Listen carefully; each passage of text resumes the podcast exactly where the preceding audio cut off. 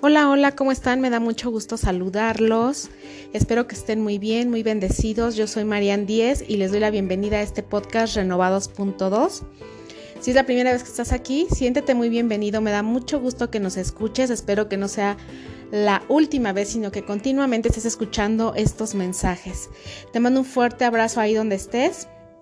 Ahí en los comentarios, en los mensajitos nos puedes decir de dónde nos escuchas.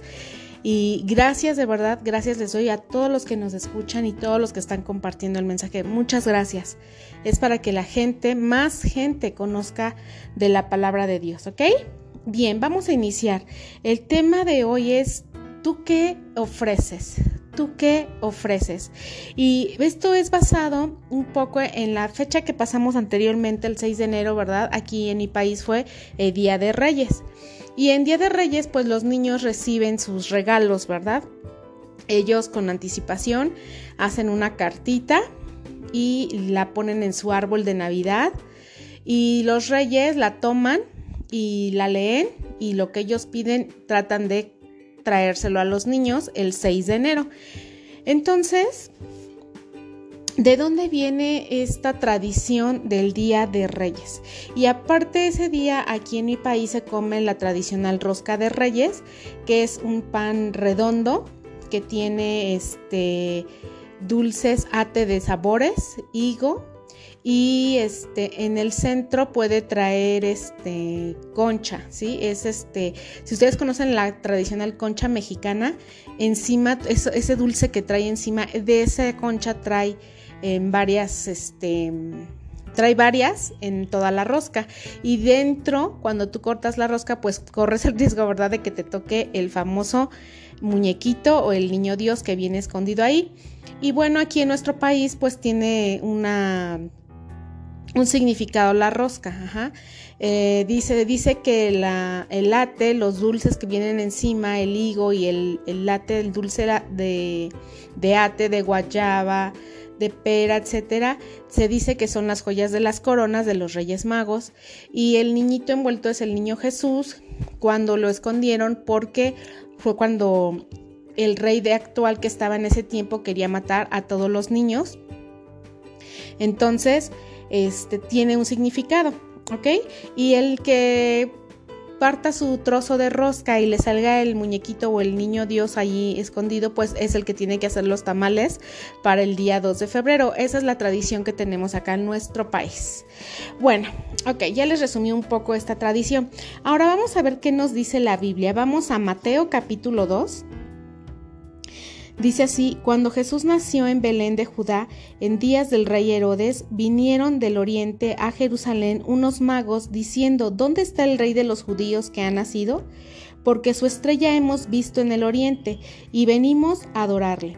Oyendo esto, el rey Herodes se turbó y toda Jerusalén con él, y convocados todos los principales sacerdotes y los escribas del pueblo, les preguntó dónde había de nacer el Cristo. Ellos le dijeron, en Belén de Judea. Porque así está escrito por el profeta, y tú, Belén, de la tierra de Judá, no eres la más pequeña entre los príncipes de Judá, porque de ti saldrá un guiador, que apacentará a mi pueblo Israel. Entonces Herodes, llamando en secreto a los magos, indagó de ellos diligentemente el tiempo de la aparición de la estrella, y enviándolos a Belén, dijo, Id allá y averiguad con diligencia acerca del niño, y cuando le halléis, hacedmelo saber para que yo también vaya y le adore. Ellos, habiendo oído al rey, se fueron, y he aquí la estrella que habían visto en el oriente iba delante de ellos, hasta que, llegando, se detuvo sobre donde estaba el niño, y al ver la estrella se regocijaron con muy grande gozo.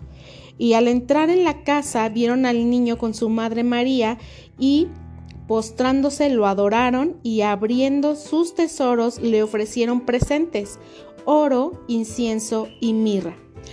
Pero siendo avisados por revelación en sueños que no volviesen a Herodes, regresaron a su tierra por otro camino. ¡Wow! ¡Qué bonita historia, ¿verdad?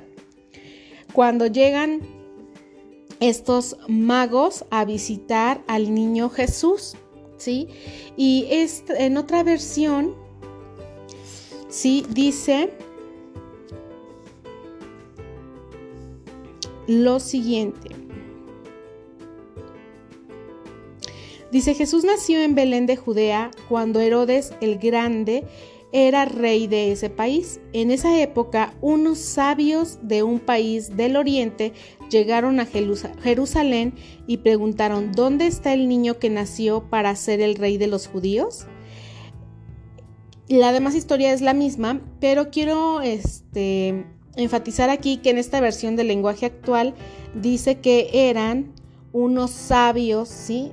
de Oriente, unos sabios de Oriente. Y en la Reina Valera dice que eran,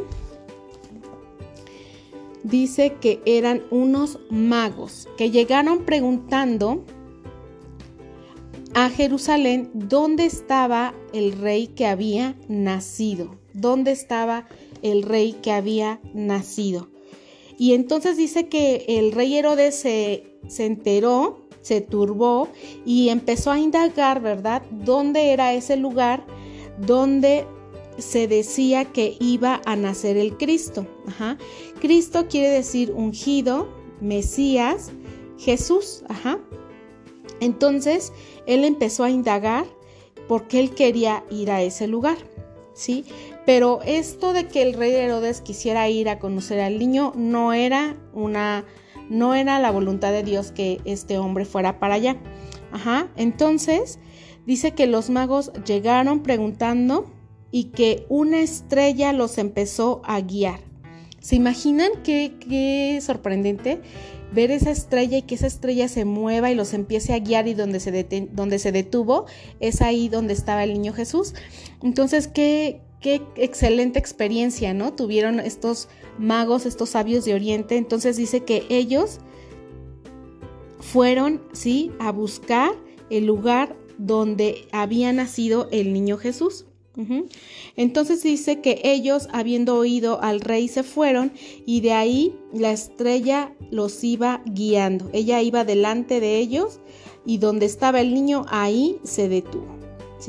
Dice, y al entrar, dice que vieron al bebé con su madre, vieron al niño con su madre María y se postraron y lo adoraron. Y entonces, ¿sí? Dice que abrieron sus tesoros y le ofrecieron presentes. Le llevaron esos regalos al niño, le llevaron oro, incienso y mirra. ¿Qué es la mirra? La mirra es un bálsamo, si es una sustancia aromática cuyo uso variaba en el antiguo cercano oriente. Se añadía al aceite de la unción como ingrediente, se aplicaba como un perfume y se ofrecía como obsequio. ¿sí? Entonces eso llevaron, eso llevaron estos sabios de Oriente al niño Jesús, oro, incienso y mirra. Entonces dice que ellos fueron avisados por revelación en sueño que no volviesen a Herodes y regresaron a su tierra por otro camino. Y ya de ahí se viene en adelante, eh, del, capítulo 2 de Mateo, el verso 13 en adelante, pues se viene la matanza de los niños, que fue cuando este rey Herodes, pues da ese dicto de que se, se eliminara a los niños, ¿verdad? Para que este, pudiera eliminar al niño Jesús. Y vemos que desde ahí el enemigo empieza a usar a la vida del hombre para querer deshacerse de Jesús. Desde ese momento en que él nace, cómo se empieza a, levantar ¿sí? el enemigo en contra del propósito de Jesús, pero eso lo vamos a ver más adelante. Aquí vamos a enfocarnos en que los magos, en que los sabios de Oriente fueron, buscaron, ¿sí? Al niño y entonces lo adoraron, ¿sí? Se alegraron. Dice que había en ellos gran gozo y se alegraron, lo adoraron y ofrecieron, ¿sí? ¿Qué vemos aquí? Que en estos magos supieron la noticia que había nacido y se activaron, ¿verdad? Ellos fueron a buscarlo. En esta mañana tú sabes que el Señor Jesús existe y que el Señor Jesús te puede ofrecer muchas cosas, entre ellas perdón de pecados y vida eterna, y puede transformar tu vida. Si tú estás escuchando esta palabra, búscalo. Sé como esos magos, como esos sabios que fueron y lo buscaron y lo encontraron. ¿sí? Una vez que lo buscaron, dice que lo encuentran y entonces lo adoran, ¿sí? Se llenan de gozo y lo adoran. Tú en esta hora busca al Señor Jesús, porque Él es la opción para tu vida, la opción que es garantizada para la vida del hombre, en que Dios va a hacer una obra en tu vida, va a ser un milagro en tu vida, pero tienes que tener esa fe tienes que tener esa convicción y tienes que adorarlo, tienes que servirlo, tienes que buscarlo, ¿sí? Porque Él, si tú te acercas, Él se va a acercar a ti, ¿sí? Él se va a acercar a ti, dice su palabra. Entonces ellos llegan, lo buscan, lo encuentran y lo adoran, ¿sí? Pero algo importante es que estos sabios no llegaron con las manos vacías. Y eso es algo ah, importante, porque ellos sabían a quién iba, a quién iban a ver, ellos sabían que era el Rey de Reyes y Señor de Señores, ajá, el Hijo de Dios, el que había nacido, ¿sí? Y ellos eligieron ir y buscarlo ahí en Belén. Entonces ellos no llegan con las manos vacías, ellos llevaron algo para ofrecerle, le llevaron esos regalos, esos presentes, oro, incienso y mirra. En esta tarde, ¿tú qué le vas a ofrecer a Jesús? ¿Qué le vas a ofrecer a Jesús? Fíjate que este domingo pasado, cuando le dábamos la clase a los pequeños en la iglesia, ellos decían, yo le voy a ofrecer juguetes. Y les decíamos, no, otros decían, yo le voy a ofrecer oro y les decíamos, ¿y tienes oro? Y nos decía, no. Y así muchos empezaron a decir qué le podían ofrecer, ¿sí? Pero no tenemos oro, no le podemos hacer llegar los juguetes, ¿verdad? Hasta allá. Entonces, ¿qué podemos ofrecerle a Jesús? Podemos ofrecerle nuestro corazón, ¿sí? Nuestra vida completa. Y ¿Quién sería el beneficiado en este caso? Nosotros. Sí, podemos ofrecerle también nuestra adoración sencilla, sincera, sí, agradable delante de Dios. Podemos adorarle, podemos exaltar su nombre, bendecir su nombre, pero sobre todo podemos darle nuestra vida y nuestro corazón. ¿sí? Eso es lo que podemos darle al Señor Jesús, que es lo que Él busca, ¿sí? Él busca nuestro corazón, Él busca una vida, Él busca una persona que ya se arrepintió, que tiene fe en Él, que su confianza está en Él. Entonces yo te pregunto, ¿qué le vas a ofrecer al Señor Jesús? Cuando tú te acercas a Jesús, ¿qué le vas a ofrecer? No podemos acercarnos con las manos vacías. Podemos decirle, Señor, aquí está mi vida, aquí está mi corazón. Te invito a vivir en mi vida, a morar en mi corazón, que tu Espíritu Santo sea mi guía y que tú transformes, Señor, todas las cosas en mi vida, ¿sí? Y Dios va a acercarse a ti. Por eso yo te decía, si tú sabes que Jesús existe y te has detenido muchas veces a buscarlo, ya no te detengas más. Ya no dejes pasar más tiempo. Acércate a Jesús. De verdad, es tan hermoso conocerlo. Es tan hermoso cuando vives eh, caminando con Jesús. O sea, tu vida es diferente. ¿sí? No te estoy hablando de una religión. Te estoy hablando de un estilo de vida. Cuando nosotros invitamos a Jesús a morar en nuestro corazón y le entregamos nuestra vida, wow, es algo muy bonito, o sea, es una sensación hermosa, sabes que no estás solo, sabes que Él está contigo todos los días, en cualquier momento puedes hablar con Él, en cualquier situación adversa Él te ayuda, Él te sustenta, no te abandona, ves cumplidas sus promesas en tu vida, o sea, es algo hermoso, de verdad, te lo comparto de corazón, es algo hermoso. Si yo soy, yo soy cristiana y conozco a Jesús desde niña, y desde niña, sí, es algo hermoso. Mucha gente he escuchado ya adulta que conocen a Jesús ya en los 40, en los 50 y dicen, ¿cómo me hubiera gustado conocer a Jesús desde niño o desde niña? Porque es hermoso conocerlo. Y yo tengo esa bendición de conocer a Jesús desde que era una niña. Ajá. Yo nací en cuna cristiana, entonces ha sido una gran bendición en mi vida y espero que, Él siga haciendo cosas maravillosas en mi vida. Yo espero servirle hasta el último día de mi vida, que ya no pueda, que ya no tenga fuerzas, yo pienso servirle al Señor cada día, cada día, porque es algo maravilloso. No tenemos con qué pagar su amor, su misericordia, sus bendiciones, sus promesas. O sea, es algo hermoso, de verdad te lo comparto de corazón. Entonces, no nos presentemos con las manos vacías delante de Dios. Ofrécele tu servicio, tu vida, tu corazón, tu alabanza, tu adoración. Pasa tiempo con Él en oración. Dedícale un tiempo a leer su palabra. O sea, ofrécele tu tiempo también, ¿sí? A veces le ofrecemos las sobras, ¿verdad? Lo que me sobra del tiempo del día, pues bueno, ya lo dedico a leer dos versículos, porque ya tengo sueño. O bueno, voy a ir a la iglesia este domingo, pero pues ya llego después de la alabanza y la adoración porque pues es mucho tiempo y ya llegas tarde y eso no debe de ser. La alabanza, el tiempo de alabanza y adoración es lo que nosotros le ofrecemos a Dios, a Jesús en la iglesia y cuando es el tiempo de la prédica es lo que Él tiene para nosotros. Entonces, si tú no llegas a la alabanza y a la adoración, ¿qué le ofreciste a Jesús ese día? Sí, y es una sensación tan hermosa cuando sientes la presencia de Dios en medio de la alabanza y de la adoración. Cuando nosotros alabamos a Dios, abrimos nuestra boca y le cantamos y le adoramos, ¿sí? Si las fortalezas malignas caen también. Si es muy importante que tú alabes a Jesús en medio de la congregación, en medio de la iglesia. Por favor, si no te congregas, congrégate, es muy importante.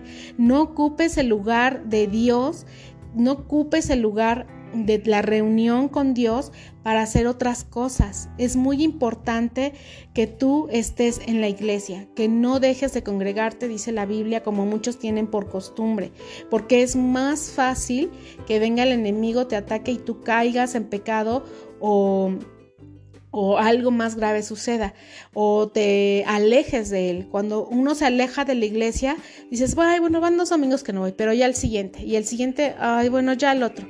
Y cuando te das cuenta ya tiene un mes que no vas a la iglesia, ya tiene cuatro meses que no vas a la iglesia, ya tiene medio año que no vas a la iglesia. Entonces no se trata de eso. Entonces llega temprano a la iglesia, no llegues con las manos vacías, entrégale a Jesús tu alabanza y tu adoración y después dispón tu tiempo y tu oído, ¿sí? Ah, y tu corazón para recibir la palabra que Dios tiene para ti. Entonces vemos que estos sabios, pues realmente eran hombres sabios que sabían quién había nacido, sabían de quién se trataba y fueron dispuestos a encontrarlo. ¿sí? Lo adoraron y le dieron presentes. Por ahí me decían, cuando te inviten a una casa, nunca llegues por las con las manos vacías, ¿verdad? Siempre es este, un acto de, amabilidad, de agradecimiento, eh, llevar algo, ¿verdad? Algo a donde te invitaron, ¿sí? Nunca llegar con las manos vacías. Así que si lo hacemos para entre nosotros mismos darnos algo, o cuando es cumpleaños de alguien, ¿verdad? Siempre tratas de dar un pequeño obsequio. Así que si tú para otras personas, ¿verdad? Das cosas de regalo, pues cuánto más para Dios, ¿qué podemos ofrecerle? Nunca llegues con las manos vacías. Así que este es el mensaje del día de hoy, es muy breve, pero muy cierto. No debemos acercarnos con las manos vacías, ¿sí? Acuérdate a quién adoramos, a quién servimos, qué ha hecho por ti. Entonces, ofrécele tu vida, tu corazón, tu adoración, tu servicio. Amén. Y si no tienes una iglesia, busca una iglesia donde congregarte, donde se predique a Jesús, ¿sí? al Espíritu Santo y que tú puedas ahí encontrar la palabra que va a llenar tu vida. Amén. Que esa palabra es la Biblia, no es palabra de hombre, sino que sea una enseñanza basada en la Biblia. ¿Ok? Así que les mando un fuerte abrazo. Que tengan un excelente día, un día muy bendecido para todos. Los quiero mucho y sigan compartiendo estos mensajes. Dios les bendiga en gran manera. Nos vemos en el siguiente episodio. Bye.